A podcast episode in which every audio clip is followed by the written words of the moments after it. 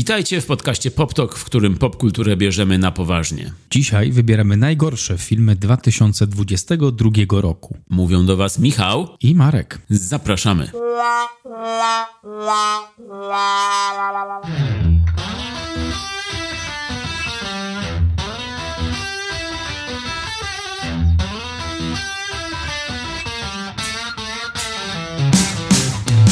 Gdy oglądam kiepskie filmy. Myślę sobie...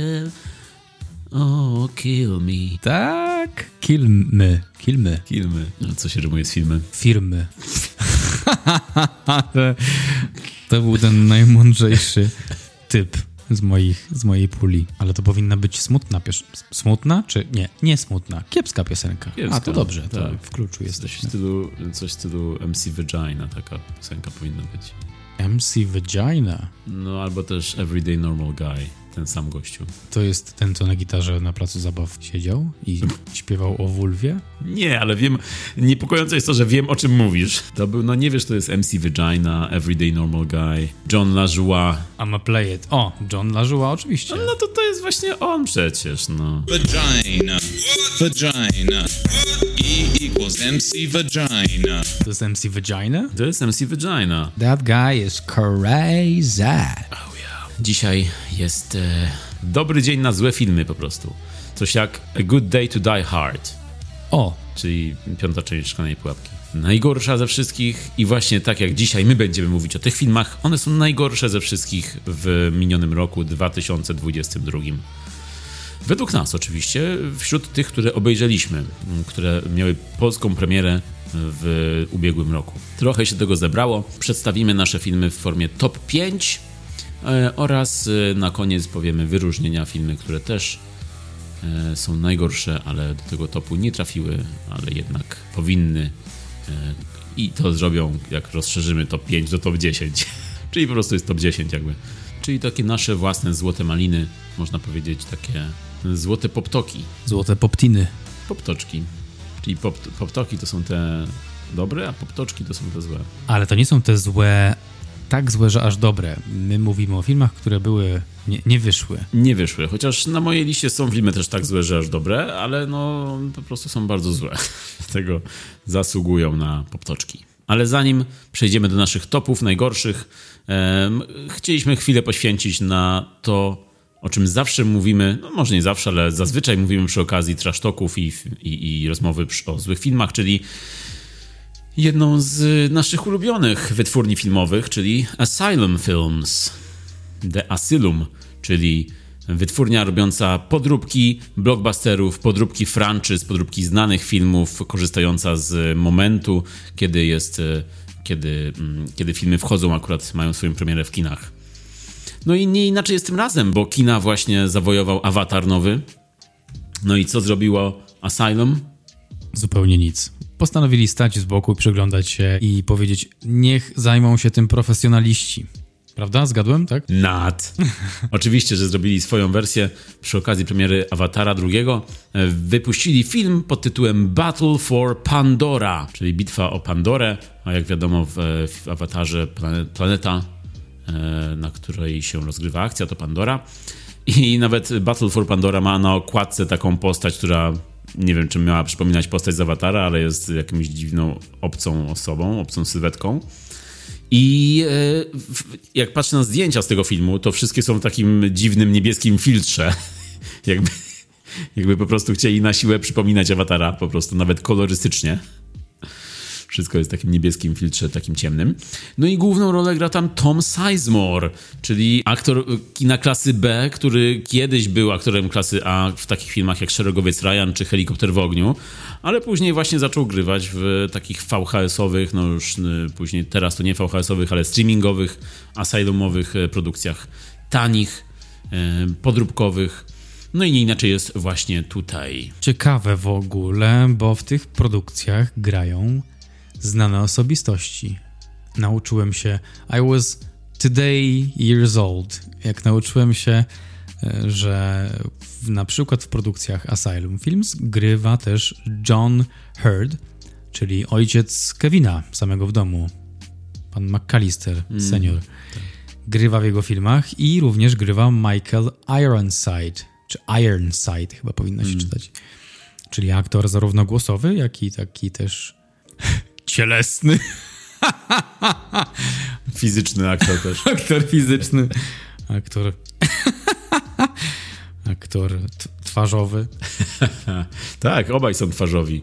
E, Nawet tata Kevina też, e, widzisz, miał taki wielki dom i jak się ma taki wielki dom, no to trzeba go jakoś spłacać. Rachuneczki. I tak to się kończy później, proszę pana. Ale to Battle for Pandora, czyli podróbka Awatara, z tego co czytałem tutaj, no to to jest też, y, ma w sobie elementy obcego, elementy coś Carpentera, czyli ogólnie polecieli w takim kierunku science fiction łączącym Awatara z innymi produkcjami.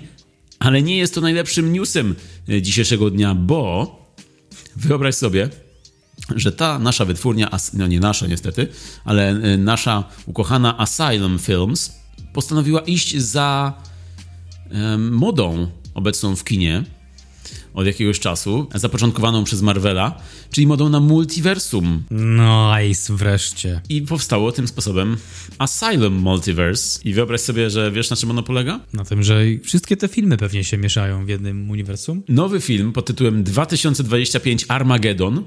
Taki jest tytuł tego filmu. I w tym filmie obcy przybywają na naszą planetę i odtwarzają wszystkie scenariusze i, i, i tworzą potwory, które były użyte w filmach Asylum, bo, bo filmy Asylum w tej rzeczywistości to są wielkie blockbustery, hity kinowe i wszyscy je znają i nawet dotarły do, w kosmos do obcych i obcy po tym, Wow. po, po tym przybywają na Ziemię, żeby wszystko to odtworzyć. Wow, talk about ego problems. Wyobraź sobie, że wszystkie te Frankenfische, Pandoro, jak się nazywa to wszystkie? Sharknado, Dracula nawet jest. Te wszystkie rekino, piranie, jaszczurko, dinozaury i wszystkie te Tak, potwory, krokodylo, krokodylozaury, krokodylo, rekinado też przyjdzie. No pewnie rekinado też będzie grało tam dużą rolę. Bigfoot.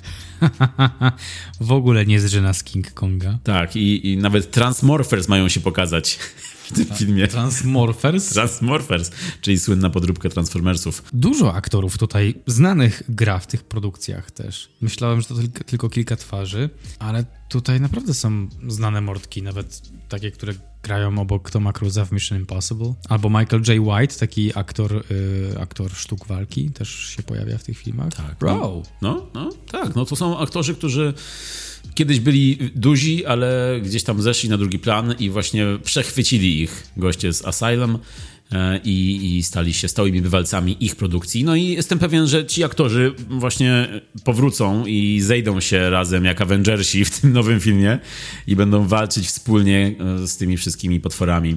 Plakat e, właśnie oglądam i na tym plakacie jest chyba z 12 tutaj potworów, widzę otaczających ziemię. Czyli będzie się działo. Minimum pieniędzy, maksimum efektu.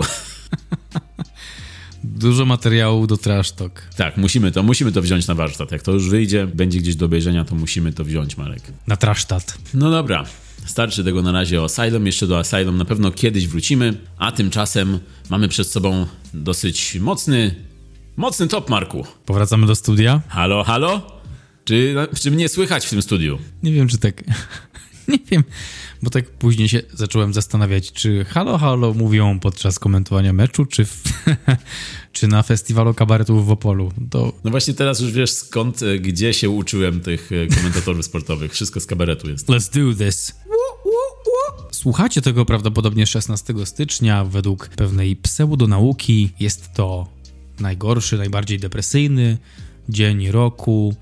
Istnieje pewne równanie matematyczne, które ma też odzwierciedlać to. Teraz już wiemy, że jest to ściema, ale jako element popkultury czy takiego życia codziennego to e, wciąż istnieje. Także w tym kontekście dostarczamy Wam 10 przynajmniej 10 filmów, które w 2022 roku według nas nie poszły najlepiej. I zaczynamy od piątego miejsca. Michał, czy, czy w studiu mnie słychać? Czy możemy, możemy posłuchać piątego miejsca? Marek, możemy.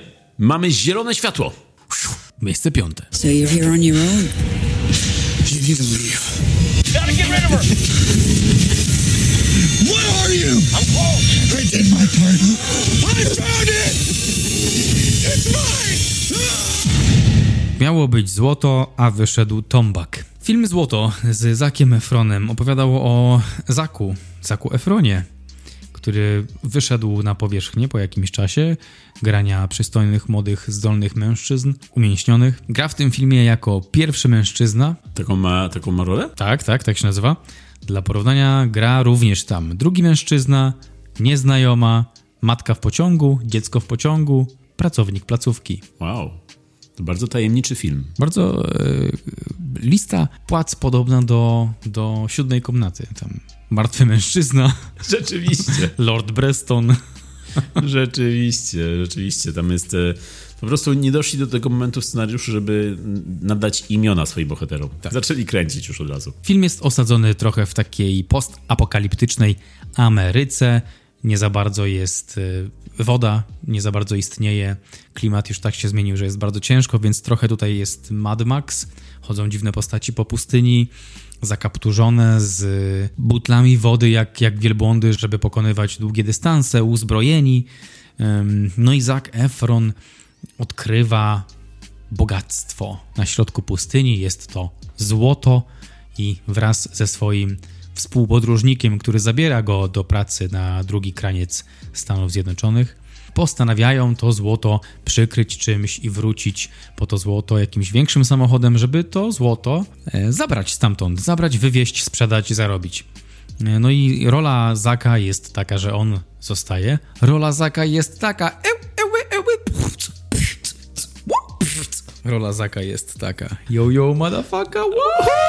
Zróbmy z tego remix. Zac Efron zostaje ze złotem, a jego drugi mężczyzna, jego towarzysz, jedzie po jakiś traktor, który ma gdzieś tam, żeby to złoto wydobyć i Zac zostaje sam ze złotem i film polega na tym, że Film pokazuje Zaka broniącego złoto i, i, i jego walkę z, z warunkami pogodowymi, ze słońcem przede wszystkim, ale też z piachem, z brakiem wody, z burzami piaskowymi, z przeciwnikami, z, ze zwierzętami, z księżycem nawet. Więc to była taka stracona szansa. Niby mówiło się, że, że Zak tutaj świetnie zagrał i świetna rola. I może tak, bo pokazał coś innego. Zak to świetnie zakrał. Nie mogło, nie mogło być normalnie. w momencie, gdy nagraliśmy pierwszy odcinek, już wiedzieliśmy. Nie, nie mogłem tego przepuścić, takiej okazji. Nie? To, to jest... Bardzo dobrze. Ona może więcej nie wrócić, więc To była świetna, świetnie wykorzystana okazja. Zac Efron, no... Co ja mogę powiedzieć? Przykro mi, bo jest, wydaje mi się, utalentowanym aktorem i ma ogromne doświadczenie nawet, bo od dzieciaka już zajmuje się aktorstwem. Tylko tutaj mało się działo, tak mało się działo i on nie miał tam co pokazywać, tylko walczył z pogodą i z piaskiem i cierpiał bardzo. I był oszukiwany przez pogodę, klimat, zwierzęta i wszystko dookoła i, i film ogólnie jest smutny, nie pokazuje żadnej większej nadziei. Yy, Może też przyczyniła się do tej oceny pora oglądania tego filmu, to było bardzo późno. O takiej porze ludzie powinni spać i trochę nawet próbowałem, ale chciałem wytrwać dla pana Zaka. Kurczę, szkoda, szkoda, naprawdę wielka szkoda. A Zac Efron ostatnio widziałem zdjęcia, że on miał jakiś problem i, e, i wygląda inaczej, że coś sobie zrobił, mam wypadek i musiał przejść operację szczęki i teraz, Tak. e, tak? Widziałeś też to? Bo, bo nie wiedziałem tego wcześniej. Bardzo poważna sytuacja to była, ta operacja uratowała mu życie. A internet szalał, bo myślał, że sobie zrobił e, plastykę. Nieźle, nieźle. Właśnie na taką reakcję to zasługuje. Nieźle. That is nieźle. Nieźle. No Właśnie przeczytałem, że Efron w wywiadzie zaznaczył, że kość podbródka zwisała mu z twarzy. Nie, Nieźle. dlatego może zmienię swoją reakcję na inną. Czekaj. O nie. Myślałem, że chociaż wow powiesz. No nie chciałem, żeby zabrzmiało tak, jakbym, wiesz... e, No nieważne. Wkopuję się bardziej. No widziałem, że Zac Efron wraca niedługo z nowymi rolami. Widziałem jego zdjęcia, że mocno przypakował. Najbliższy w jego filmografii jest film The Iron Claw, w którym będzie grał wrestlera. Czyli pewnie, pewnie dlatego ta sylwetka nowa jego. Widziałeś ten film? No właśnie nie widziałem filmu Złoto i, i na początku interesował mnie, chciałem go obejrzeć, ale po premierze zacząłem słyszeć właśnie negatywne opinie i w końcu przestał mnie interesować i jakoś ominęło mnie to. A jakby się nazywało Tombak, to byś odwiedził kino? Wtedy Zac Efron w filmie Tombak zdecydowanie. Co masz na piątym, panie kolego? Panie kolego, po tej wymianie e, następuje tradycyjna wymiana tytułów na piątym miejscu. Bo jak wiesz, u mnie na piątym miejscu zazwyczaj jest coś ex aequo. I tak też jest tym razem. Mam dwa, fi- dwa filmy na piątym miejscu. Bo czemu nie, proszę pana? Let's hear it. Jeden z tych filmów to film Netflixa Czas dla siebie. I don't know what happened, but you're a new man. I did a lot of stuff I'm not proud of. Oh my god! It looks like a hot Cheeto! What is going on? It's Huck. He's always got me doing stupid shit. Me Time. Nie mylić z Tea Time. Me time, czyli takie, taka chwila dla mnie, tak, w, w, w przerwie od codziennych trosk. Tak, coś, coś jak z reklamy Knopersa. Ojej, ale to tak bardzo pasuje. To szalenie pasuje. Co tam było w tej piosence, że w pół do dziesiątej rano coś tam się jadło? Idealny o wpół do dziesiątej rano w Polsce. Knoppers. To jest śniadanko. No było, było rzeczywiście. Nie pamiętam jak to szło, ale tam było, że ten y, robotnik na budowie siada sobie pewnie na jakiejś te, na dziesiątym piętrze budowanego budynku, zwisają mu nogi i wyjmuje knopersa. Co, czym my byliśmy karmieni? O co chodzi? Co to jest? Czemu Nieważne jest twoje bezpieczeństwo. BHP, olej to. Czemu? Zjedz knopersa. Czemu mieliśmy knopersy i czemu wciąż pamiętam muzykę do Dosi? Pamiętasz Dosię, tą świnkę? Pamiętam to się, a nie pamiętam muzyczki, bo pewnie jak mi przypomnisz, to będę pamiętał. Nie widzę żadnej różnicy. A jeśli nie widać różnicy, po co przepłacać? Nowa Dosia Kolor. Jakość za rozsądną cenę. Tak, tak, tak, tak, tak, pamiętam, tak, tak. I Kalgon. Kalgon pamiętasz? O nie no, Kalgon to wszyscy pamiętają. Dłuższe życie każdej pralki to Kalgon. No straszne, czemu? Czemu my to pamiętamy? Czemu nie pamiętamy, jak dbać o swoje finanse? Ale to... Tak. Ale Kalgon, Wizir, Dosia. Nie wiem dlaczego akurat wszystkie płyny do pukania i proszki. Jestem dzisiaj w ogóle bardzo zaniepokojony, bo najpierw była piosenka Volva, teraz to wszystko kojarzę. Ja nie wiem. No. Nie pamiętam, co miałem zrobić o 18 godzinie. Super, że tam zabrnęliśmy. Dobrze, ale chodzi o czas dla mnie, me time i od tamtej, od tamtego momentu zaczęło się już knopersowanie, ale I tutaj możemy zaznaczyć materiał sponsorowany. Me Time, Czas dla siebie, czyli nowy film Netflixa z Kevinem Hartem. Kevin Hart e, ostatnio grywa w jednym filmie po drugim tworzonych dla Netflixa, ma chyba jakąś umowę z Netflixem na wyłączność, bo wypuszcza ze 2-3 filmy Netflixowe rocznie. No i z każdym tym filmem jakość jest coraz gorsza.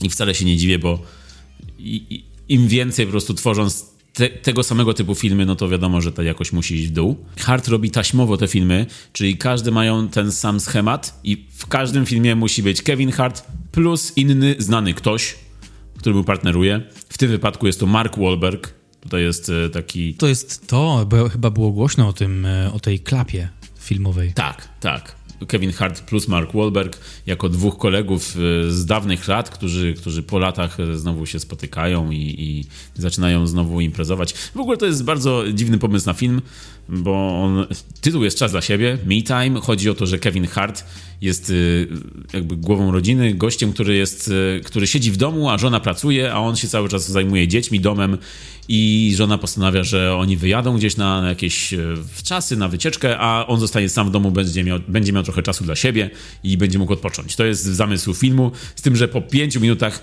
no, oni wyjeżdżają, w ogóle pierwsza rzecz, jako, jaką robi, jak oni wyjeżdżają, to się masturbuje, więc wydaje mi się, że scenarzyści mogli wymyślić coś lepszego, coś bardziej oryginalnego. E, i tym bardziej, że e, w filmie pierwsza rzecz, którą robi, no to właśnie jest to i zaraz go córka na, na, łapie na tym, także wow, wow, wow, wow, wait a fucking minute. brzmi to jakby to był dobry gag, ale to jest wszystko standardy, są wszystko tak, tak wykonane standardy pośpiesznie. brzmi to jakbyś coś, jakby... Abort! No i, no i on zostaje sam w domu, ma czas dla siebie, przy czym tam jest 5 minut, 5 scen, pewnie jakieś, jakieś 5 scen, gdzie on, on po prostu robi różne rzeczy, bo wreszcie może je zrobić i za chwilę wjeżdża Mark Wahlberg, jego dawny przyjaciel. No i Mark Wahlberg ma urodziny swoje 44 i e, żona go nakłania Kevina Harta, żeby pojechał do niego, żeby razem impre- imprezowali trochę sobie. No i to już e, w tym momencie kończy się czas dla siebie, bo Kevin Hart zaczyna imprezować. Co ja mówię, zimprowizować? I w tym momencie kończy się jego czas dla siebie, bo Kevin Hart zaczyna po prostu imprezować z Markiem Wahlbergiem, zaczynają jeździć po różnych miejscach, e, zaczynają się imprezy. Także ten koncept nie do końca wybrzmiewa w tym filmie. Rozumiem, o co, chci- co chcieli zrobić, ale, ale jest to po prostu schemat na schemacie. A nie mówiąc o tym, że te żarty są wszystkie nieśmieszne, podstawowe, e, sytuacje są absurdalne i, i pojawia się w pewnym momencie Seal, który zaczyna śpiewać piosenkę. On się fizycznie pojawia? Fizycznie Seal tam się pojawia, zaczyna śpiewać piosenkę. Kevin Hart zaczyna grać na keyboardzie. I po prostu no, są tak jakby wrzucane randomowo motywy, żarty, schematy fabularne do tego filmu i po prostu czekają, który zadziała, który się przyklei. I, no ale nic, nic z tego nie działa. Nawet właśnie ten duet, ten duet Kevin Hart, Mark Wahlberg nie działa.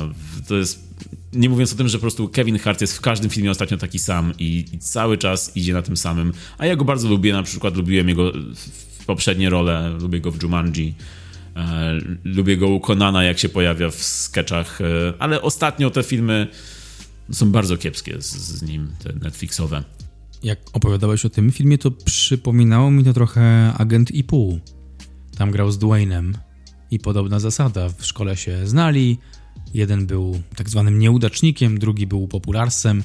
Po latach role się odwróciły, ale spotykają się i mają jakąś tam swoją przygodę. No to ten podobny schemat jest. Podobny, z, z tym, że Agent i pół właśnie jeszcze był, był zabawny jeszcze, no i działał na tej chemii ich The Tak, Rocka. oni mają chemię, tak. Oni tak. tak, oni mają ogólnie, gdzie się nie pojawią, to mają tą chemię i, i, i ten kontrast wywołuje też Tak. fajne rzeczy. Tutaj z Wahlbergiem wydaje się, jakby obaj lecieli na autopilocie.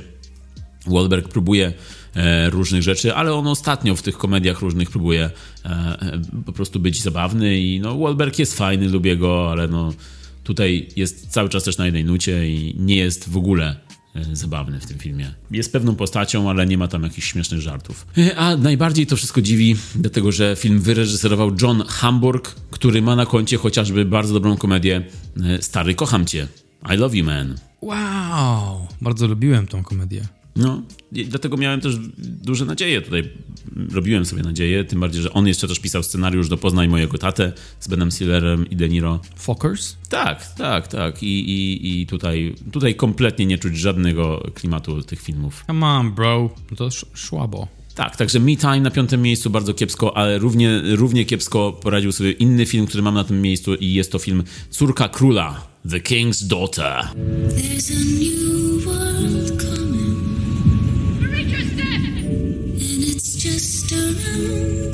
She's becoming curably defiant. You are leaving us, Marie Joseph. Where am I going? To a lavish and glimmering hell. Ciekawa sprawa, bo to jest film, w którym gra Pierce Brosnan i Kaja Scodelario, znana chociażby z filmu e, z serii Więzień Labiryntu e, oraz e, z bardzo fajnego filmu Pełzająca Śmierć, Crawl. I tutaj też, tak jak w Pełzającej Śmierci, ona dużo pływa w tym filmie, bo opowiada, to jest jakby baśń taka z czasów Ludwika XIV, właśnie Pierce Brosnan gra to Ludwika XIV, który, wy, który, którego ludzie wyławiają syrenę z morza e, i, i przywożą na jego dwór, e, bo ta syrena ma sprawić, że on się stanie nieśmiertelny, Ludwik XIV, a w międzyczasie sprowadza na dwór swoją nieślubną córkę zaginioną, która nie wiedziała, że on, on jest jej ojcem. I ona zaprzyjaźnia się z tą syreną. Right, right, okay. Right. I Ludwik XIV chce być nieśmiertelny i chce odnaleźć Atlantydę, ale zadowala się tylko syreną, wystarczy mu nagle, więc to, jest, to są w ogóle dziwne rzeczy się dzieją w tym filmie. E, Jest to fabuła, która jest napisana na podstawie jakiejś książki, która zdobywała swojego czasu nagrody, ale wydaje mi się, że ci, którzy robili ten film, nie czytali tej książki albo po prostu wybrali niektóre strony tylko, bo kompletnie nie rozumiałem fabuły przez, przez całość trwania filmu. No a jeśli chodzi o baśniowość tego filmu, no to powiem to, co najbardziej wystaje, to jest okropne CGI, okropne efekty, syrena wygląda strasznie, bałagan zamiast fabuły, no to już powiedziałem, ale ogólnie film jest bardzo kiczowaty, E, lekiem na wszystko jest, są tutaj zwolnienia czasu, jak jadą na koniach albo jak idą, zbiegają Nice. po schodach. Tak. To, czyli lata 2000 po prostu wróciły. Wow, i to ci się nie podobało, Michał? Nie, w, w randomowych momentach są nagle zwolnienia czasu, kiedy ja sobie myślałem, dobra, już szybciej, kończcie, to to oni jeszcze zwalniają. Także to mi się nie podobało. E, ogólnie jest telewizyjna jakość i e, najciekawsze w tym wszystkim jest to, że film był nakręcony w 2015 roku. I teraz wyszedł? No właśnie miał mieć swoją premierę w 2015, ale studio stwierdziło, że oni muszą jeszcze, że potrzebują trochę czasu na dokrętki, na efekty i od tego czasu była cisza, czyli oni już wiedzieli. I film dopiero wyszedł w 2022 po 7 latach. Wow. Także, także wyobraź sobie, co tam, jaki tam mieli smród w tym studiu od tego filmu widać przez te 7 lat. Jak ich to męczyło. Pewnie. Ciekawe też z perspektywy aktora zobaczyć się dopiero po siedmiu latach produkcji, trochę jak Avatar, no nie? I tam aktorka myślała, że to już lata temu wyszło, a tutaj nie. Okazuje się, że jeszcze nie. A jak wyszło, to była zszokowana. I tak samo miał Pierce Brosnan pewnie z filmem Córka Króla. E, W ogóle film kosztował 40 milionów dolarów, co jest jakieś absurdalne, patrząc na ten film, bo on wygląda strasznie, a kosztował tyle pieniędzy. I po tych 7 latach e, zarobił tylko 2 miliony, więc e, utopili, utopili dużo. A a propos utopienia w filmie, Wow, wow, wow, wow. czekaj, czekaj. Idziesz na czwarte miejsce już, czy... a propos utopienia w filmie jest bardzo fajna scena, którą muszę przytoczyć, bo tam król właśnie Ludwik XIV, Pierce Brosnan ze swoją córką i z jego ludźmi stoją na, na jakiejś skarpie i oglądają jak statki do nich płyną gdzieś daleko, daleko, kilometry daleko, dalej od nich i, i król mówi, król mówi, żeby, żeby podwładny odesłał statki już i podwładny podnosi miecz, macha mieczem i nagle momentalnie statki zawracają jakieś 15 kilometrów dalej. Po prostu jak to zobaczyłem, jeszcze tak wiesz, momentalnie, tak jakby nawrotkę robią taką jakby były na jakimś, wiesz, na, na jakimś dopalaczu. To, to było piękne. No, także, także to jest e, piąte miejsce u mnie. Możemy płynąć dalej. Możemy płynąć dalej i to jest świetne porównanie, Michał. Jak ty wiesz, y, jaka, jaka twoja intuicja jest piękna. Tak? Bo zaznaczam od razu, że nie znamy swoich list wzajemnych, więc Nie znamy. Nie, nie wiem, co będzie teraz u ciebie. Nie tych, znamy inne listy. Inne listy. Czytamy je. Czytamy. Czytam twoją pocztę, wiem. To jest nielegalne, ale otwieram twoje listy. Miejsce czwarte, ale jeszcze efekt dźwiękowy musi być. Miejsce czwarte. To był pomidor, który wylądował. Tak brzmiało. Bardzo dobrze. Bardzo dobrze. Miejsce czwarte. At Spiderhead, we're proud of our work. Your presence in this facility, while technically a punishment, is a privilege. Where have you been? Drug study? Spiderhead. Pajęcza głowa, produkcja Netflixowa?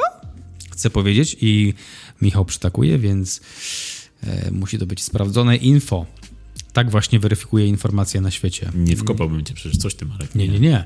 Hashtag czyste intencje. Pajęcza głowa, film Józefa Kosińskiego. Ten sam artysta, który dał nam Top Gun, ten najnowszy Top Gun, ten wyczesany w kosmos, ten co zarobił bardzo dużo hajsu w kinach. I ciekawe, ciekawe, bo powtarza się schemat dobrego reżysera. Wspomniałeś jeszcze przed chwilą o e, Kocham Cię Stary, o filmie zrobionym przez dobrego reżysera, który zrobił dobrą komedię, a potem zrobił klapę. I teraz mamy przykład kolejny, Kosiński Top Gun bardzo wyróżniony, bardzo doceniony i powstaje Spiderhead, film, który mm, był wow, bardzo rozwodniony i tam z niego za, za dużo nie wynika. Też ma bardzo mądre, ma bardzo znane sylwetki, no bo gra tam Chris Hemsworth, gra Miles Teller i postać, której może nie kojarzycie, ale e, ona jest, on jest postrzegany jako najniebezpieczniejszy człowiek na świecie, a mówię tutaj o Nathan Jones, który grał tam Rogana. Taki wytatuowany, e, wielki. To coś jak u Patryka Wegi, ci co grają. Tak, tak, tak. Film opowiada o tej placówce, która nazywa się Spiderhead, w której ludzie, więźniowie są przenoszeni z więzienia o powiedzmy większym rygorze do tego miejsca, które jest takim, taką placówką eksperymentalną. Próbują rozwinąć nową technologię, która polega na sterowaniu emocjami człowieka poprzez aplikację, czyli oni mają coś wstrzykniętego w siebie i Chris Hemsworth e, jako właściciel próbuje nadzorować ten projekt i nadzorować emocjami tych ludzi. Umieszcza ich w jednym pokoju, steruje nimi, sprawdza, eksperymentuje z ich emocjami, sprawdza, co będzie działać na nich, między nimi.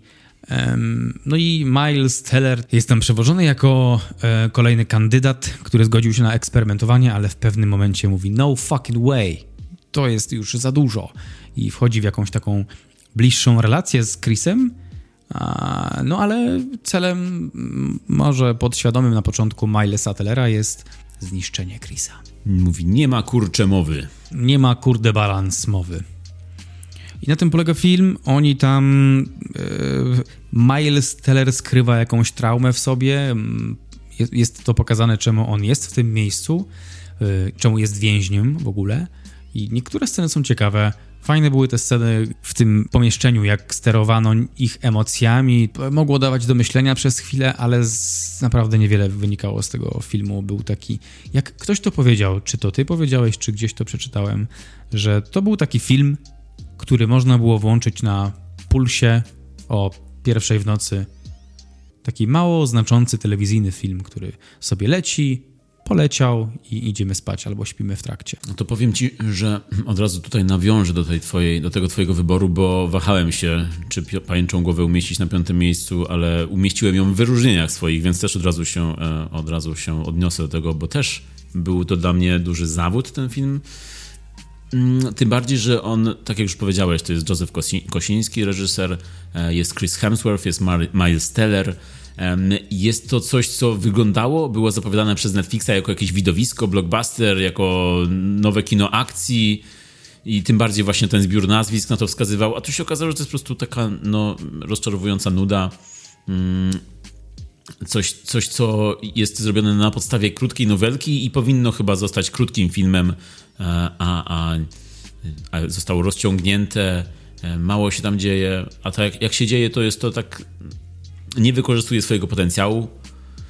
No i jakby nie rozumiało, jakby Kosiński nie rozumiał, jaki film chce zrobić do końca. Co jest, co jest dziwne, bo no, zrobił właśnie Top Gun Maverick w tym samym roku. I to jest to, że to jest ten balans w przyrodzie. W jednym roku ma jeden z najlepszych filmów roku i jeden z najgorszych filmów roku. Czyli jego film był na naszej topce najlepszych, a teraz jego film jest na naszej topce, topce najgorszych. No i zostaje cały czas w topkach. cały Mądry. czas jest w topkach, no to trzeba mu przyznać, że... Mądry ruch. Mądry ruch.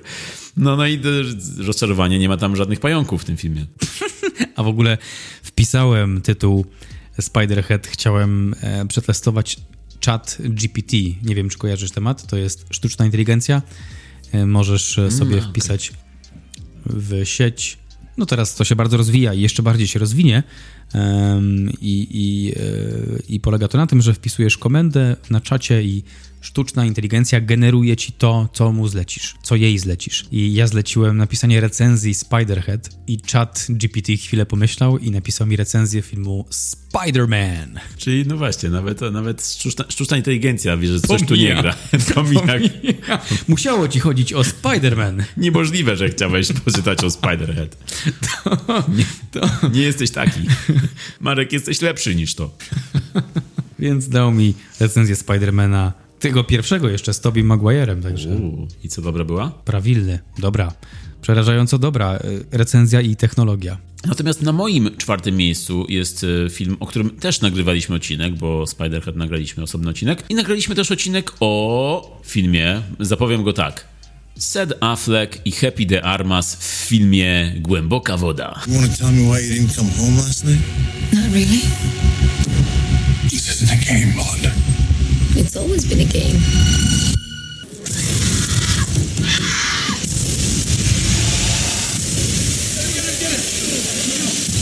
Deep Water! Deep Water! Jest w moich wyróżnieniach. A widzisz, ci teraz zmiana. Przed chwilą mieliśmy Spiderhead na liście w wyróżnieniach. Teraz ja mam głęboką wodę na liście na czwartym miejscu, a ty w wyróżnieniach to jest też ten balans w przyrodzie, o którym zawsze mówię, Marku. Więcej, więcej. Przyłożenie i głęboka woda.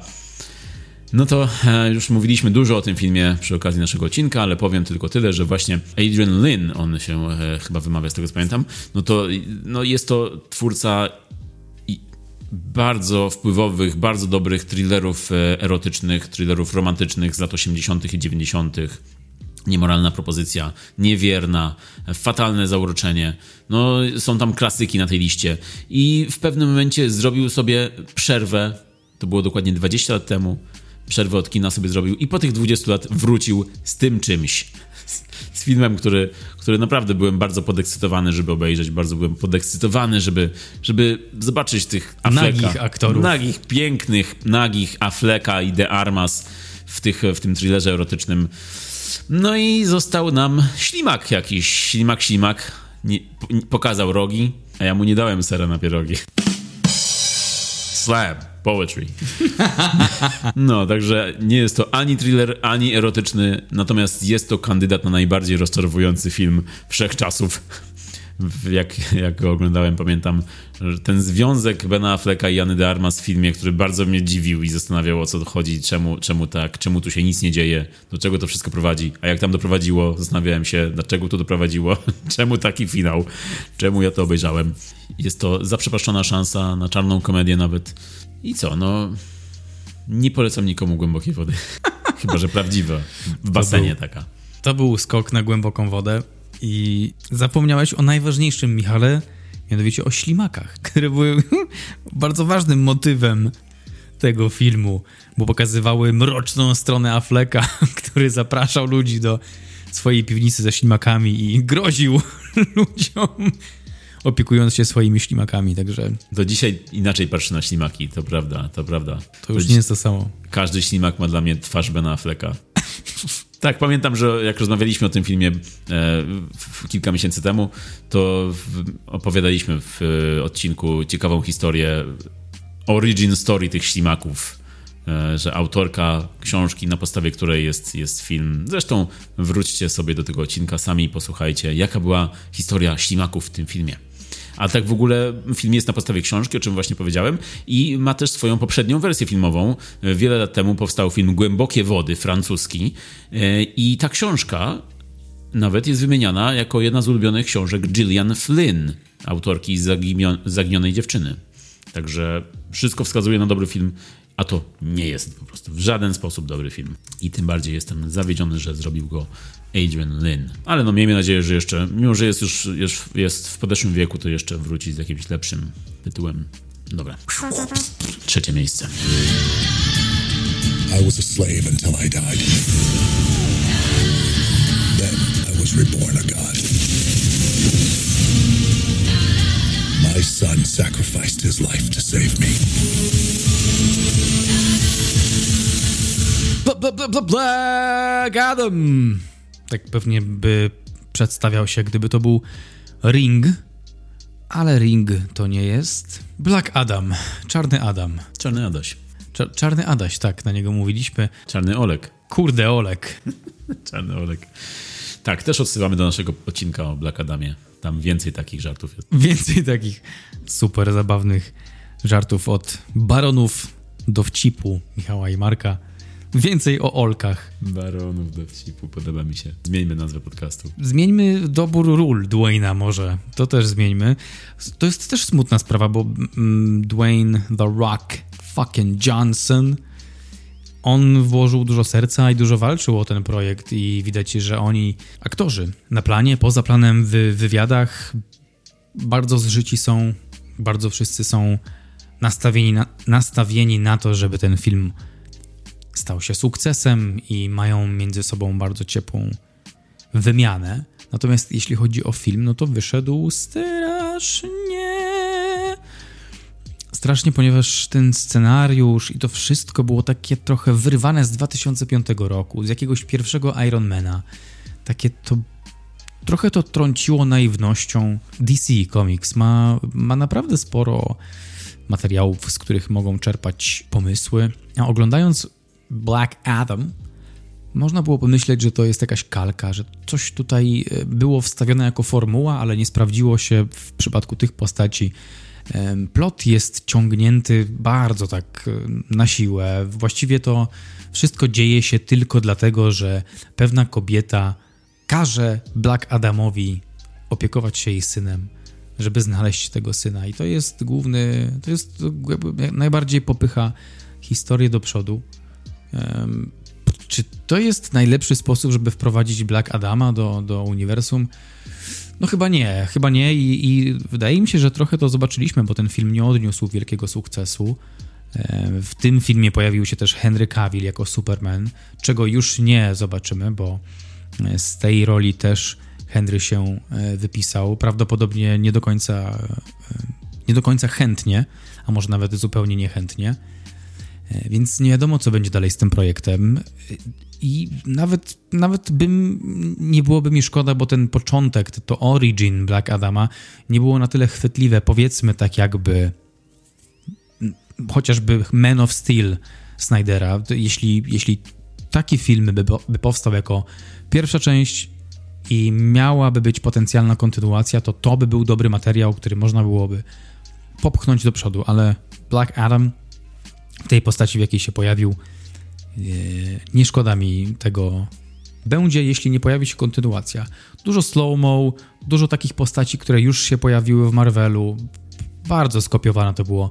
Oni pojawiają się w tym miejscu, które jest okupowane przez najemników i, i, jest to trochę polityczne, no bo to ma niby mówić trochę o tym, że Stany Zjednoczone wjechały w Irak i, i one próbują jakby wprowadzać, w cudzysłowie, wprowadzać cywilizację do krajów, które tego nie chcą, więc jest trochę takiego komentarza społecznego, ale on jest bardzo powierzchowny, bardzo szybko to wszystko się dzieje i ten lud tego, tego miejsca, w, w którym, w którym Black Adam jest prawie Bogiem, taką postacią e, chwaloną, wielbioną, jakiś taki jest owczy bardzo. Wszyscy idą bez krytycznego myślenia. Nie wiem, to było zbyt naiwne wszystko. W kinie pamiętam, jak oglądałem film, to bardzo, bardzo się śmiałem na, na niektórych momentach. To było aż tak płytkie. No ja przysypiałem bardziej i nudziłem się.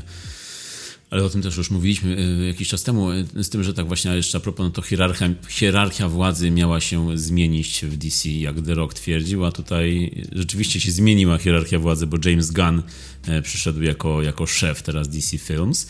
No a okazuje się teraz, że The Rock wziął Kawila jako Supermana trochę na własną rękę, bez konsultacji i właśnie to legło w gruzach, a to był tak naprawdę jedyny moment, jedyny, jedyny aspekt filmu, który mnie się podobał i który jakoś tak rzutował na przyszłość pozytywnie.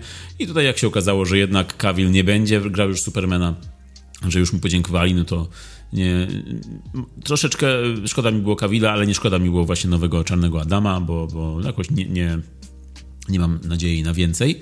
No i to też dużo mówi, że, że bardziej że Kawil, który pojawił się na minutę tam dosłownie, no to on, on został w głowie, a The Rock, który jest przez całe dwie godziny, no to nie zrobił kompletnie wrażenia.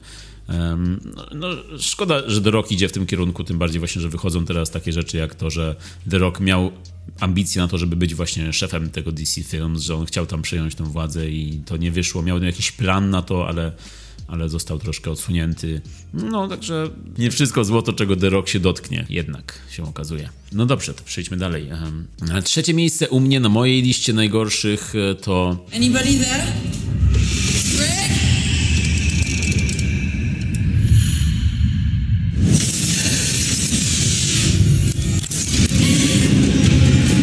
I never felt alone in this bunker.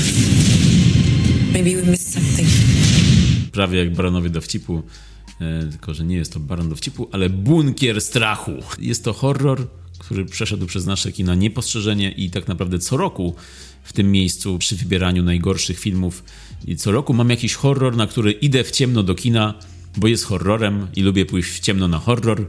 I co roku taki jeden czy dwa horrory trafiają prosto właśnie na tę listę i tym razem jest to właśnie film Bunkier Strachu, koprodukcja włosko-francuska, co zapowiadało film dosyć dobrze, no bo i Włochy, i Francja mają jednak mocny wkład w historię horroru. Tutaj mają mocne 2 na 10 w historię horroru. Damn, damn, damn, damn. Film wyreżyserowany przez Roberto Zazara, e, człowieka, którego kompletnie nie znam i raczej po tym filmie nie poznam już. E, nie będziemy e, znajomymi chyba. Mm, film, który rozpoczyna się dosyć obiecująco, bo rozpoczyna się od, od sytuacji e, ludzi zamkniętych w wielkim bunkrze starym i e, na początku taką jakby troszkę chciał nam wywrotkę zrobić, że tam jest jakaś sytuacja z horroru, po czym okazuje się, że to jest gra, bo oni biorą udział w grze jakby takiej grze MMORPG. Sam znałem ten, ten, ten termin w ogóle bez żadnej pomocy. To jest... Obudzisz mnie w nocy i powiem MMORPG. Hasło do Facebooka. Także biorą udział w takiej grze, której właśnie nie mogą zatrzymać. I, i, e, i ta gra oczywiście później się z, z, zmienia w rzeczywistość i zaczynają ginąć, jak w slasherze. E, z tym, że jest to bardzo nudne i kompletnie nie korzysta z tego swojego potencjału. Kompletnie nie korzysta z tych wywrotek, które może robić, tej, tego zatarcia granicy między prawdą a fikcją ten film jest tak słaby, nudny i niestraszny, że w większości już nie pamiętam, mimo że obejrzałem go parę miesięcy temu. Pamiętam za to kilka scen, na których się śmiałem. pamiętam scenę z jakimś gościem na wózku, który nagle zapala się, dokonuje, się, dokonuje jakby podpalenia w łazience i po prostu to była bardzo dziwna scena i patrzyłem nie wierzyłem w to, co widzę. Także Bunkier Strachu, film, który z tego co widzę mało ludzi widziało. Ma tylko ponad 1300 ocen na Filmwebie. Uuu. Średnia to 2,6. I ty to zobaczyłeś. You're lucky. Jestem wśród tych szczęściarzy. Trochę jak tych, co widzieli nowy film Wegi. Czyli Bunkier Strachu. Gdybyście zastanawiali się jednak, zobaczyli to, ten film na... Gdybyście zobaczyli jednak ten tytuł na streamingu gdzieś i zastanawiali się, że może oni się jednak mylą. Nie, oni się nie mylą. To jest zły film, nudny. Nawet nie jest tak dobry, że aż zły. Po prostu jest nudny, nudny, nudny. Dlatego jest u mnie na trzecim miejscu, bo dopiero od drugiego miejsca zacznie się to dobre zło. Dobre zło. Dobre zło. Mi się kojarzy Bunkier Strachu z filmem Bunkier, chyba jedyny, jedynym filmem, który ma słowo bunkier w tytule, jaki widziałem. Jest jeszcze film Bunkier SS. Tego nie widziałem, ale ten tytuł mnie przekonuje. Tak jak ostatnio jak post na, na Instagramie Austin Hitler. A propos bunkrów. Bunkrów SS. Tak, tak, zro, zrobiliśmy to. No dobra, zrobiłem to. Mój telefon poprawił po prostu mi nazwisko Austin Butler na Austin Hitler. Ale dobre dusze w nasi obserwujący nas szybko o tym poinformowali, tak. także dziękujemy bardzo. Tak, dostaliśmy właśnie tutaj już ostrzeżenia. Kilka ostrzeżeń było, że zmieńcie to, bo was zdejmą. Tak. Dziękujemy bardzo za, za, za ostrożne czytanie naszych tekstów. Jak widać, warto czytać nasze teksty ostrożnie, bo bo nasze telefony robią takie rzeczy. To nie my, to nasze telefony. Tak, tak jest, tak. To są. Chociaż, ale, ale jeśli wam się podobało, to dajcie znać, bo może to i my. Może, może to i nasz nowy znak rozpoznawczy. Zawsze jakiś dyktator będzie w tekście. Bunkier z 2001 roku, o tym mówię, The Hole, angielski tytuł. Jeszcze z Kirą Knightley, e, film Nika Hama i dziwnie się czytało to nazwisko. E, gra tam Desmond Harrington w tym filmie, który grał w Dexterze później. No właśnie. A Thora Birch grała jeszcze w American Beauty na przykład. No właśnie, grała córkę Kevina Spacey'ego. Wiedziałem, że skądś kojarzę tę twarz, tylko e, jej zdjęcie, na które patrzę, pokazuje ją trochę starszą już. Bo ona trochę zniknęła później z naszych ekranów i serc. No tak, no przecież w American Beauty wyjechała ze swoim chłopakiem, więc... Z tą foliówką. Tak. Wyjechali, dlatego jej nie było. Tak. Wiesz, foliówka długo się rozkłada, no to... Czekają cały czas, Czekają. żeby wrócić. Nagrywają cały czas wideo, jak lata do góry i czekają, aż się rozłoży. Mogli wybrać papier albo coś, co jest bardziej bio niż ten plastik. By szybciej wrócili. Ale tylko kończąc, bo nie mogę dotrzeć do brzegu z tym bunkier. To był film, który mnie popsuł. On tak, takie zrobił na mnie wrażenie, jak ja go widziałem w 2001. Oczywiście rodzice się w ogóle nie przejmowali tym, że my oglądamy jakieś filmy, których nie powinniśmy. Uważam, że zbyt wcześnie obejrzałem ten film. Pokazywał, co się dzieje, gdy zostawisz nastolatków samych w bunkrze. Straszne, straszne rzeczy, więc to tak, taką mam tylko referencję do, bunk do bunkrów w swoim życiu podzielam, filmowych. Podzielam, bo ja, ja też ten film oglądałem dosyć wcześnie. Pamiętam, że wypożyczyłem ten film, Bunkier z, z wypożyczalni na VHS i mi się bardzo podobał byłem dość młody i tak mi się podobało, że jak zobaczyłem wypożyczalni, chyba to było kilka dni później film pod tytułem Bunkier SS, to też go wypożyczyłem po prostu, bo był bunkier w tytule. I tamten film był całkowicie inny, ale też mi się podobał. Także dwa filmy z tytułem, e, z bunkrem w tytule mi się wtedy podobały. Nie wracałem do nich od tego czasu, więc nie wiem, czy są tak naprawdę dobre, czy wtedy mi się tylko podobały, ale myślę, że dlatego ten bunkier strachu mnie tak zachęcił i dlatego też e, zawiodłem się bardzo. Pomyślałem, że filmy z bunkrem zawsze, zawsze są dobre, ale nie. Powinniśmy założyć wytwórnię Bunkier Films. Bunkier dowcipu, bo jesteśmy zamknięci z tym dowcipem w tym bunkrze Tak. i nikt tego inny nie słyszy i nie rozumie. Miejsce drugie. I właśnie tak jak e, ten dźwięk zapowiadający kolejne miejsce jest niewidzialny, tak? Ten film był niewidzialny. Nazywam się Vega. Patryk Vega. Mam sławę, ogromne poczucie humoru i iloraz inteligencji 164. Gdybym był wyższy, to byłoby nie fair w stosunku do innych facetów. Ej, ja też mam to na drugim miejscu. Planety się, jak się mówi? Aligned Tak. No, się mówi. no właśnie. Planety ułożyły się w jednej linii i Tak. utworzyły niewidzialną wojnę. My jej nie widzimy, ale ona trwa. Trwa wewnątrz nas i tylko wewnątrz nas, ponieważ już nie zobaczycie tego filmu w kinach. Więc pozdrawiamy serdecznie te 30 tysięcy osób, które zobaczyły ten film w kinach. Włącznie z tymi osobami, które były z nami na sali, które bawiły się świetnie, jeszcze chyba lepiej niż my. 30 tysięcy osób obejrzało, taka była frekwencja w kinach, także my się do tego dołożyliśmy. E, Kiedy Vega święcił triumfy w kinach i tam chodziły jakieś miliony ludzi, to my się wtedy nie dokładaliśmy do tego. Dopiero teraz zaczęliśmy, a on już kończy. E, No, film na Filmwebie ma 1600 ocen. To jest jak na Vega, to jest też bardzo, bardzo mało. Czyli nawet z tych 30 tysięcy widzów kinowych tylko 1900 1600 chciało im się wejść na Filmweb i go ocenić. Reszta powiedziało, a, fuck it. Reszta, reszta była bardzo wyraźna w swoim stanowisku i, i wyraziła to brakiem akcji. Był to niewidzialny film dla nich. To był, to, tak, to był bardzo niewidzialny film, niewidzialny proces. Dobry tytuł, to jest bardzo dobry tytuł, bo każdy się spodziewa tej wojny w tych kinach, a ona jest niewidzialna, bo jej już nie ma. Ale sam film, no wow, wow, wow, wow, ale po prostu koncercik ego. Patryk Wega, tyle rodzajów jednej postaci w jednym filmie. Patryk Wega młody, młodszy, młody, starszy, grubszy, chudszy. Aż w końcu jest Rafał Zawierucha. I Rafał Zawierucha. A nie, I Rafał ten, co grał u Tarantino. ten, co... Ale tak, no ten, co grał Polańskiego u Tarantino. Ale, ale nie no, Zawierucha on wchodzi już jak jest młody nawet, nawet Vega, więc to już jest tak, że Rafał Zawierucha równa się młody Vega. On nawet w liceum był już z Zawieruchą. Oczywiście w- tutaj bez urazy dla pana Pacia, On sam się troszkę obraza tutaj w tym filmie. ale ten film jest no, no tragiczny. Tragiczny był ten film. On tak go pokazywał z perspektywy, z, z takiego piedestału, że, że Patryk Wega osiągnął, nawet jak sam mówi w tym filmie i cytuję, nie wiem, może parafrazuję bardziej, że ma dostęp do wiedzy, do której nie ma dostępu 99% społeczeństwa.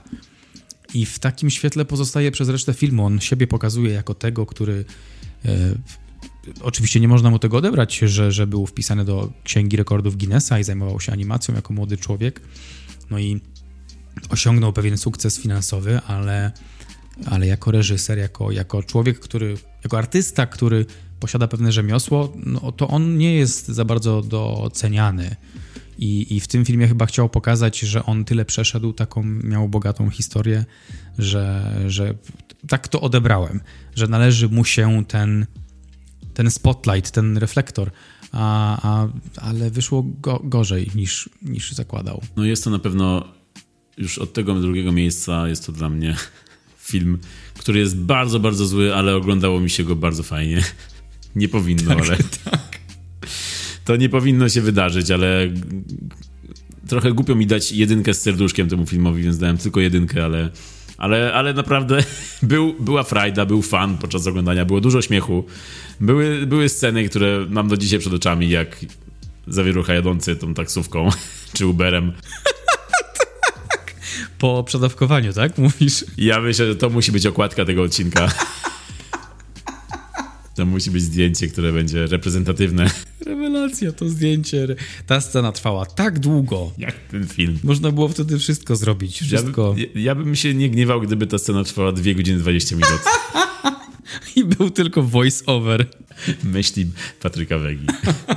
Nieokiełznane. Unfiltered. Uncensored. Nieuczesane.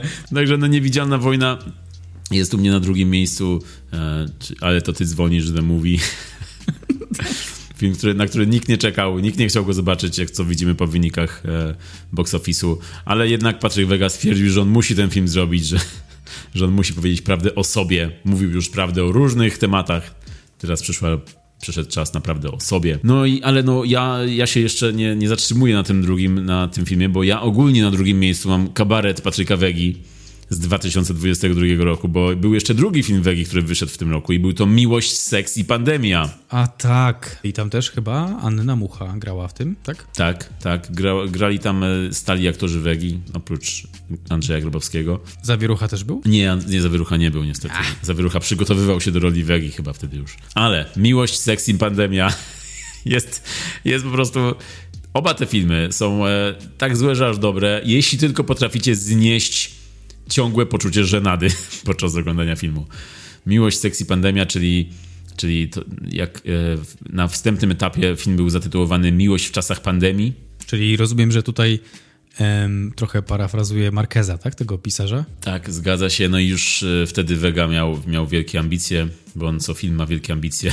Ale, ale co się dzieje w tym filmie? Co się dzieje w tym filmie, bo też pewnie wiele osób nie widziało, ale, ale muszę przytoczyć to, że pierwsza połowa tego filmu jest nawet zabawna. Tam są nawet teksty ze starego Wegi, z pitbullowego Wegi. O. Tam są teksty, które tam się dzieje po prostu czysta rozrywka często. Przez tam jest dużo postaci, robią, robią takie ostre rzeczy, hardkorowe, jak to u Wegi często się zdarza. Jest po prostu zbiór Polaków robiących typowo polskie rzeczy. Z tym, że gdyby ten film tak wyglądał, no to, to byłoby, to byłoby ok, ale w drugiej części nagle pojawia się pandemia, która przekreśla jakby pierwszą połowę i pokazuje, że ci bohaterowie to, co robili wcześniej, to wszystko było zło i teraz ta pandemia przychodzi jako, jako kara biblijna dla nich.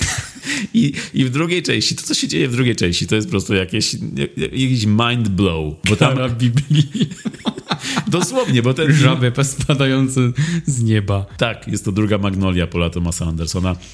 Jest dosłownie ten film w pewnym momencie, kiedy wchodzi pandemia, nagle pojawia się scena, kiedy wszyscy, czwórka bohaterów głównych idzie do kościoła i wspólnie słuchają kazania, kazania księdza, który po prostu przez 10 minut chyba wygłasza kazanie dosłownie i jest tylko ujęcie na niego, księdza, jest ujęcie na każdego z bohaterów przytakującego, patrzącego w górę, jakby patrzyli na Boga. I po prostu jest 10 Znowu minut. ten ksiądz. I oczywiście w napisach końcowych konsultacja duchowa, ksiądz jakiś tam. Jest, okay. Także to już jest ten wega okay. biblijny, który po prostu chce opowiedzieć ci przypowieść o siewcy, o tym, że zbierasz to, co zasadzisz, to później zbierasz. Aha. I po prostu to, co się dzieje na koniec, to jest już taka żenada, że łapałem się za głowę i nie wiedziałem, czy się śmiać, czy mam płakać. było straszne. To było straszne.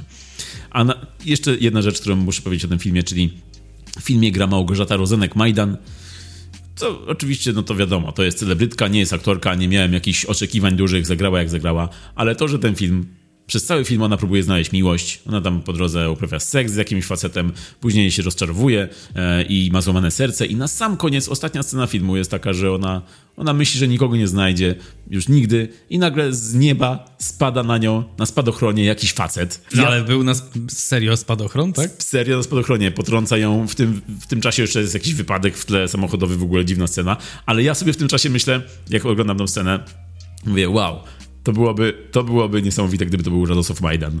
Przy czym patrzę i to jest Radosław Majdan. po prostu, jak to zobaczyłem sobie, że no nie. I tym momentem się kończy ten film. Po prostu po prostu wow. No także ja, ja uważam, że musimy miłość, seks i pandemię wziąć któregoś razu na strasztat, bo to jest, to jest niesamowite, co, co w tym filmie się po prostu, do czego w tym filmie dochodzi.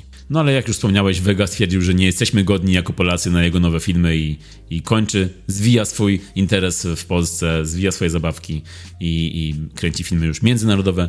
Jego kolejnym filmem będzie projekt o Putinie.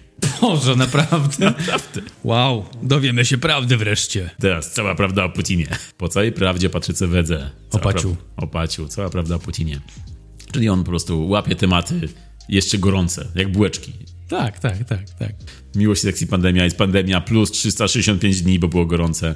Teraz Putin, bo jest gorący. Wojna, inflacja i Putin. O, to brzmi jak tytuł Patryka Wegi po prostu.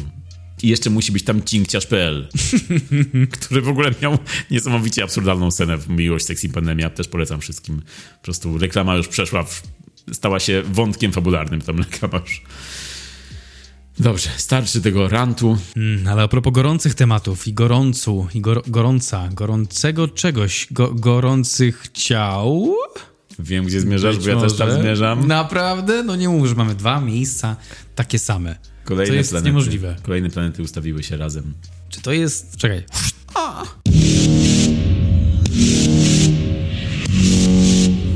I'll do whatever I want with you. No. I will do whatever I want with you.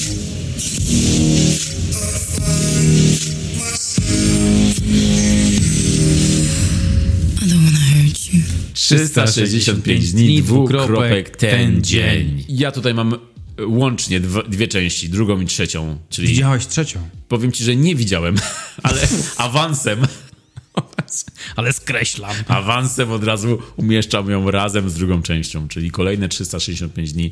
Żeby być szczerym, włączyłem trzecią część, żeby się w ramach przygotowania do podcastu i obejrzałem jakieś 3 minuty i stwierdziłem, nie dobra, może, może być. Na pierwsze miejsce pasuje. Yep, yep, yeah, definitely. Yes, yes, yes, yes, yes. And we're back.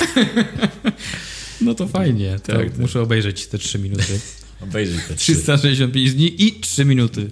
To było chyba łącznie 365 sekund dokładnie. Tyle dałem temu filmowi. No ale mów, mów, powiedz, zacznij i dokończę. W ogóle odwiedziłem swój opis na Filmwebie tego filmu i muszę podziękować temu Markowi z przeszłości, bo fajnie to opisał. Napisał porno pocztówka z dużą ilością języka. Laura i Massimo potrzebują terapeuty, nie operatora. Wnoszę o dodanie oceny 0. Pozdrawiam serdecznie. To podoba mi się, podoba mi się bardzo. To powinno iść do jakiegoś panteonu filmowego. Powinien taki powstać swoją drogą. Film łeb, jeśli nas słuchasz. Ale ty też wstawiłeś fajny opis. Kiedy fabuła i wszystko inne przeszkadza w kopulacji. Piękna i długa reklama apartu to przy tym arcydzieło.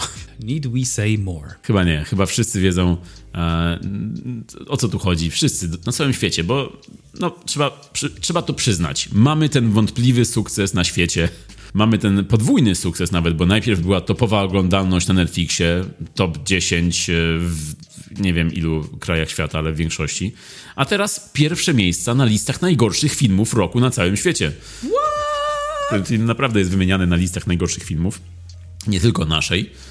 No i e, zasłużenie, zasłużenie. e, Czyli kolejny tytuł, który jest ciągle w topkach. Właściwie nie tytuł, ale reżyser. No tak. Barbara Białowąs i Tomasz Mendes, dwoje twórców. Pani Barbara Białowąs nadal mnie bardzo intryguje i szukałem jakichś nowych wywiadów z nią, ale nie da się, nie da się nic znaleźć. Pewnie po tej wpadce filmwebowej 10 lat temu z wywiadem z Big Love ona się nie udziela, albo po prostu mówią jej, nie, nie, Basia, nie, my damy kogoś innego do tego wywiadu. Nie, nie kłopocz się. Także niestety nie mogę nigdzie znaleźć żadnych słów Barbary Białowąs nowych. E, Ale, ale no, za to Tomasz Mendes prężnie działa w swoim, swoim stworzonym przez siebie gatunku i e, w tym roku w Walentynki ma wyjść nowy film pod tytułem Heaven in Hell, bo tam główną rolę gra nie kto inny jak e, Nacho. Nacho robi karierę w Polsce. Nie wiem, czy to jest jakiś spin-off 365 dni, ale nasz Nacho gra tam w duecie, tym razem z Magdaleną Boczarską. Jest to nowy film erotyczny. myślę, że w tym samym duchu, co, co ta trylogia książkowa Lipińskiej. I ma to pewnie być nowy hit, napędzany jeszcze świeżym sukcesem właśnie 365 dni. Boczarska, bardzo ładna aktorka, bardzo ją lubiłem swojego czasu, później zaczęła grać w różnych typowych e, polskich filmach, ale swojego czasu była to Różyczka, była Sztuka Kochania, e, grała, w, e, grała u Saramonowicza i Koneckiego, Mm, no i to były dobre czasy dla niej. Później jakoś, jakoś zeszła z, z tego Później chyba zaczęły się seriale TVN-u, nawet nie wiem, przestałem jakoś to śledzić, no ale teraz, jak widać, e, wraca, wraca gorącą rolą w gorącym filmie, który pewnie dla nas okaże się gorącym tematem na Trash Talk. Dobra, to mamy, mamy te pięć miejsc. e, Na samym szczycie jest 365 dni. Teraz dajemy nasze wyróżnienia, honorowe wzmianki najgorszych filmów roku, te, które się nie, do, nie dostały na nasze listy. Marek, przejmujesz. E, Ja mam tylko jeden typ, ale może jak posłucham twoich, to trochę to coś dodam i do czegoś się dopiszę. Dla mnie jest to film Thor Miłość i Grom. Thor, czyli Bóg piorunów, teraz już Bóg yy, kolorowych szat i demaskulinizacji. Jeśli obejrzycie pierwszą część, jeśli wszyscy kolektywnie obejrzymy pierwszą część i potem obejrzymy to, to zobaczymy ogromną różnicę w tytule, w, w, w przedstawieniu sylwetki Tora. To jest tak strasznie ogromna różnica. Przy czym nie mówię, że pierwsza część była arcydziełem, bo ona też była dosyć naiwna w, w swoim scenariuszu, trochę jak Black Adam, ale ta druga i trzecia część, według mnie najlepsza, Tora, ona pokazywała coś więcej, rozszerzała tą postać. Natomiast czwarta część już pokazuje zupełnie innego typa. To, je, to nie jest Thor, to jest, to jest twór Taiki Waititiego i jego wizja, która też jest zabawna, ja też lubię jego jako reżysera, ale nie z tym projektem. On bardzo zmienił tą postać i e, no, mi akurat się nie podoba ten kierunek z Torem. Było tam dużo autosatyry, była taka śmieszkowatość Hemsworthowa, nie przemawiała ona do mnie, było jej po prostu bardzo dużo, dawało się to we znaki. Ten humor, humor Taiki był, e, był widoczny na każdym kroku, to też się trochę przejadało. Taika Waititi ma taki charakterystyczny styl e, opowiadania historii. E, bardzo wcześnie można było to zauważyć już nawet przy tych projektach początkowych, pewnie nie aż tak początkowych, ale mówię tu o jego projekcie, co robimy w ukryciu. Tam ten, to poczucie humoru, takie white było najbardziej wyraźne i on to przenosi na swoje filmy i okej, okay, ale w tytule Thor Miłości Grom mm, not so much. Nie byłem i nie jestem fanem. Thor miał swój szczyt, jeśli mówimy o szczytowaniu, miał swój szczyt w części trzeciej, czyli Thor Ragnarok według mnie. No, u mnie akurat Thor nie jest na liście najgorszych, jest na liście takich filmów ok. Jak dla mnie to była taka zabawna komedia, nie, do, nie dorównywał e, tym lepszym Marvelom, nie dorównywał nawet właśnie poprzedniemu Thorowi, ale nadal, nadal się bawiłem na tym filmie i, i, i śmiałem się dosyć dobrze i, i, i to, to z tego filmu wyniosłem. No, fabularnie są to rzeczywiście różne ochłapy raczej, ale, ale naprawdę rozrywkowo było ok. Natomiast u mnie w wyróżnieniach najgorszych filmów e, ubiegłego roku, 2022, jest, o czym już mówiłem, Pajęcza Głowa, Spiderhead, ale jest też właśnie duet DC Marvel, czyli z jednej strony Black Adam, o którym mówiłeś już, i z drugiej strony Marvelowej Morbius z Jaredem Leto. Dwa superbohaterskie wehikuły, które okazały się dwoma superbohaterskimi nudziarstwami po prostu. Oba są nijakie, oba są e, odtwórcze, czerstwe, zwłaszcza po 20 latach filmów superbohaterskich. No to to już jest, e, to, to oba są wielkim rozczarowaniem. Z tym, że w Morbiusie jeszcze przynajmniej Matt Smith, znany z roli w The Crown, e, Przynajmniej on jeszcze rozumie konwencję, on się bawi tym, jego postać jeszcze wzbudzała we mnie jakieś emocje, wzbudzała uśmiech i, i na to, na niego czekałem w tym filmie, bo on tam idzie na całość.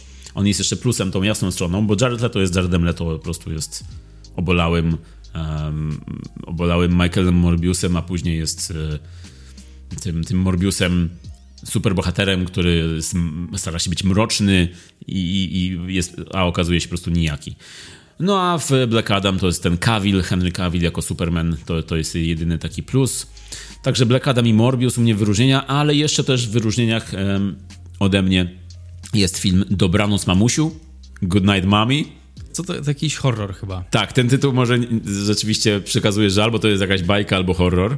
I jest to horror, z tym, że jest to remake, amerykański remake austriackiego, bardzo dobrego horroru pod tytułem Widzę, Widzę z 2014 roku. To był bardzo dobry film, który mi się bardzo podobał, a ten remake jest kompletnie niepotrzebny. odtwarza e, wszystkie jakby najmniej istotne elementy tego oryginału i, i jego jedyną atrakcją ma być budowanie twistu, który jest widoczny z daleka e, już z, na samym początku wiadomo, kiedy ktoś pomyśli o tym, o tej, o tej o postaciach w tym filmie, to wie, do czego to wszystko zmierza. I, I bardzo, bardzo słabo, bardzo kiepsko zrobiony e, remake. To jest przypadek takiego filmu, który trzeba by zostawić, zostawmy go w spokoju, ten oryginał. No ale wiadomo, że niemiecki film amerykańska publiczność nie będzie chciała oglądać, dlatego zrobili swoją wersję, w której gra zresztą Naomi Watts. No i jeszcze jeden film, który zasługuje na wzmiankę, mimo że ten film mi się podobał tak naprawdę i, i, i przyniósł mi wiele frajdy, bo byłem na nim w kinie. Jest to film Moonfall Rolanda Emerika tego samego Dnia Niepodległości, Godzilli i innych epickich rozpierduch e, amerykańskich. Jest to film, jest to film, którego po prostu fabuła jest najbardziej absurdalna, jaką słyszałem w tym roku, bo przeczytam tutaj. Tajemnicza siła wybija księżyc z orbity i posyła go na kurs kolizyjny z Ziemią. I grupa astronautów oczywiście wyrusza na pomoc e, w kosmos, by zapobiec katastrofie. Także no jest to film po prostu, w którym księżyc spada na Ziemię. I tam, i to, to, to słyszysz, to co słyszysz, to po prostu wszystko się tam dzieje. Czyli wszystko związane z tym, że księżyc spada, wszystkie powodzie, zmiany klimatyczne, tam są wszystkie filmy Ameryka w jednym. I to, co się tam dzieje, to jest taki wielki absurd. Mm, to jest taki foliarski geostorm i przyniósł mi wiele, wiele radości. Kiedy go oceniałem, zastanawiałem się, czy dać 1 na 10, czy 8 na 10. Ale, ale no, polecam wszystkim. E, film można obejrzeć gdzieś na streamingach i, i naprawdę jest taki silly fun. Ten dylemat oceniania u mnie się pojawił w poprzednim roku przy oglądaniu filmu starego, nie, nie z roku 2022, Parole Violators, obejrzanego podczas festiwalu Kamera Akcja e, przy, przy okazji goszczenia VHS Hell, formacji VHS Hell, za co jestem super wdzięczny. E, Parole Violators po polsku, zwolnienie warunkowe to film, akcja, tam nie było nudy, tam była naparzanka. I zawsze przy takich filmach, które dostarczają mnóstwo pozytywnych emocji, mimo że film nie jest sam w sobie super, pojawia się ten dylemat. Jeden czy dziesięć? Także my w naszym dzisiejszym topie e, jesteśmy często pomiędzy tymi ocenia, ocenami. E, na pewno polecamy Wam niektóre z tych filmów najgorszych, które dzisiaj przytoczy, przytoczyliśmy, bo właśnie niektóre potrafią e, przysporzyć dobry humor. E, i, I jeśli lubicie takiego typu rozrywkę, no to wybierzecie sobie z tych naszych topów jakieś swoje perełki. Mm, a jeśli mówimy o perełkach, no to musimy wspomnieć o tym, że najlepsze z najgorszych, kolejny odcinek tego cyklu jakby za nami. W kinie Charlie spotkaliśmy się w piątek 13 przed filmem Siódma Komnata, ale już teraz możemy zaprosić Was na kolejne wydanie. 10 lutego najlepsze z najgorszych wracają, a my wracamy razem z nimi. Spotkamy się w kinie Charlie przy okazji filmu Zabójczy trening. Killer Workout. Zapraszamy Was serdecznie. Rozciągnijcie się przed seansem, rozgrzejcie, bo będzie ostro. Będą orbitraki na sali. Zamiast siedzeń. Tak, tak. Będziemy napędzać po prostu prąd w kinie tym sposobem, bo prąd jest drogi dzisiaj. Także liczymy na Was. A dzisiaj Wam już bardzo dziękujemy. E, zapraszamy do naszych innych odcinków, zapraszamy nasze Facebooki, Instagramy. Jesteśmy tam jako Totalny Brak Kultury. A my się kłaniamy nisko i dziękujemy Wam za słuchanie. Mówili do Was jak zwykle Michał Miller i Marek Szczepański. Do zobaczenia, usłyszenia w następnym. Cześć.